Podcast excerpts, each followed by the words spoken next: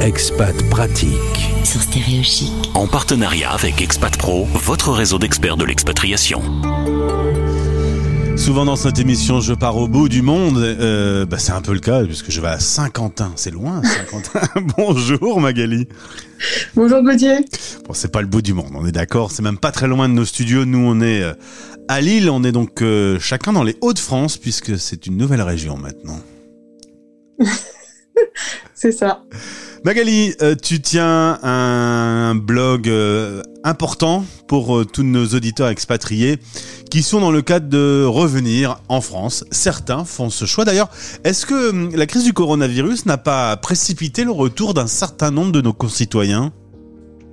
Alors si, euh, il y a énormément de personnes qui avaient envie de rentrer et qui sont passées à l'action euh, grâce ou à cause de Covid, parce que du coup, bah voilà, on a envie de rentrer, mais bien souvent on, on, laisse le projet euh, et puis on passe pas à l'action. Sauf que là, du coup, il y a des personnes qui ont vraiment ressenti l'envie et le besoin de rentrer en France, de se rapprocher de leur famille euh, et ouais, de simplifier les choses aussi après des années à l'étranger, d'être dans son pays quoi. Il y a les soins de santé qui sont quand même bons en France, il faut le dire. Ouais. Il y a le fait en effet que les frontières étaient fermées, ça a fait un peu de panique pour un certain nombre de concitoyens qui étaient euh, isolés derrière des frontières qui allaient potentiellement rouvrir un jour. Il y a encore certains endroits dans le monde où c'est fermé.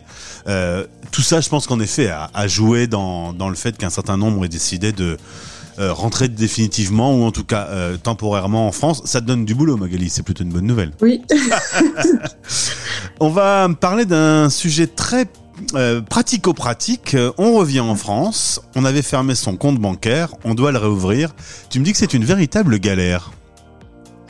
Oui, euh, alors quand on a fait le choix de garder un compte bancaire français alors qu'on était à l'étranger, ben, on rentre et c'est assez facile. Sauf que quand on avait décidé de tout fermer, et ben, quand on rentre, ça peut être un peu ben, une des démarches compliquées à mettre en place. Et donc du coup, moi ce que j'ai fait, c'est que j'ai été un peu enquêtée pour euh, me me renseigner de comment vraiment les personnes pouvaient mettre en place cette démarche et pouvoir moi repartager l'information. Et c'est ce que je vais faire juste maintenant. C'est un peu notre Élise Lucet à nous aujourd'hui, Magali. euh, alors, des informations pratiques et peu connues. Euh, concrètement, pour les auditeurs qui nous écoutent, quels sont tes conseils? Alors en fait, ce qui se passe, c'est que bien souvent, vous allez rentrer et vous allez euh, vous présenter dans une banque, vous allez expliquer votre situation. Et comme vous avez une situation qui est euh, ben, pas très commune, on peut vous refuser euh, l'ouverture d'un compte bancaire en France. Ça, c'est ok, c'est possible, on peut le faire.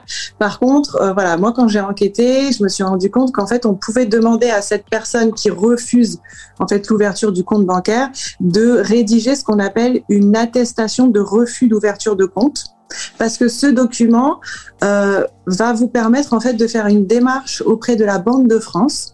Donc en fait, vous allez remplir un formulaire euh, qui vous donne accès à ce qu'on appelle le droit au compte. Plus euh, vous allez ajouter ce fameux courrier en fait que le banquier a fait pour vous. Vous allez tout envoyer à la Banque de France et en fait la Banque de France va euh, définir une banque qui devra vous ouvrir un compte. Une obligation pour cette banque d'accompagner de, le, le, citoyen. Voilà, donc c'est une banque qui sera ouais euh, en fait choisie par la Banque de France et donc en fait elle n'a pas le choix que d'ouvrir ce compte. D'accord. Et en fait ça s'appelle l'accès au droit au compte.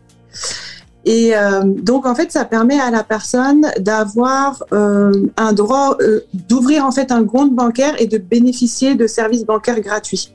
Donc en fait, ça va vous donner droit à une un service bancaire qui est complètement simplifié mais gratuit, mais qui va vous permettre en parallèle de tout ça en fait, de vous réinstaller, faire vos démarches, votre recherche d'emploi, et une fois que votre situation en fait reprend euh, son cours de manière classique, bah là vous, vous, allez pouvoir remettre à jour en fait votre situation au niveau ouais. bancaire et ouvrir un compte bancaire classique en dans fait. la banque que vous voulez. Euh, tu me parlais voilà. justement de, du retour à l'emploi également, euh, vaste sujet puisque c'est un peu ce qui nous a fait euh, à nouveau discuter entre nous il y a quelques jours.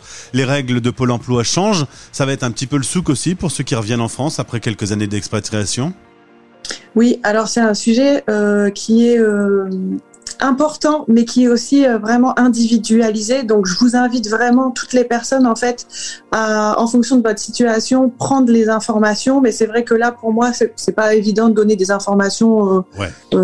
ça- C'est voilà, vraiment c'est vraiment à la personne, ouais.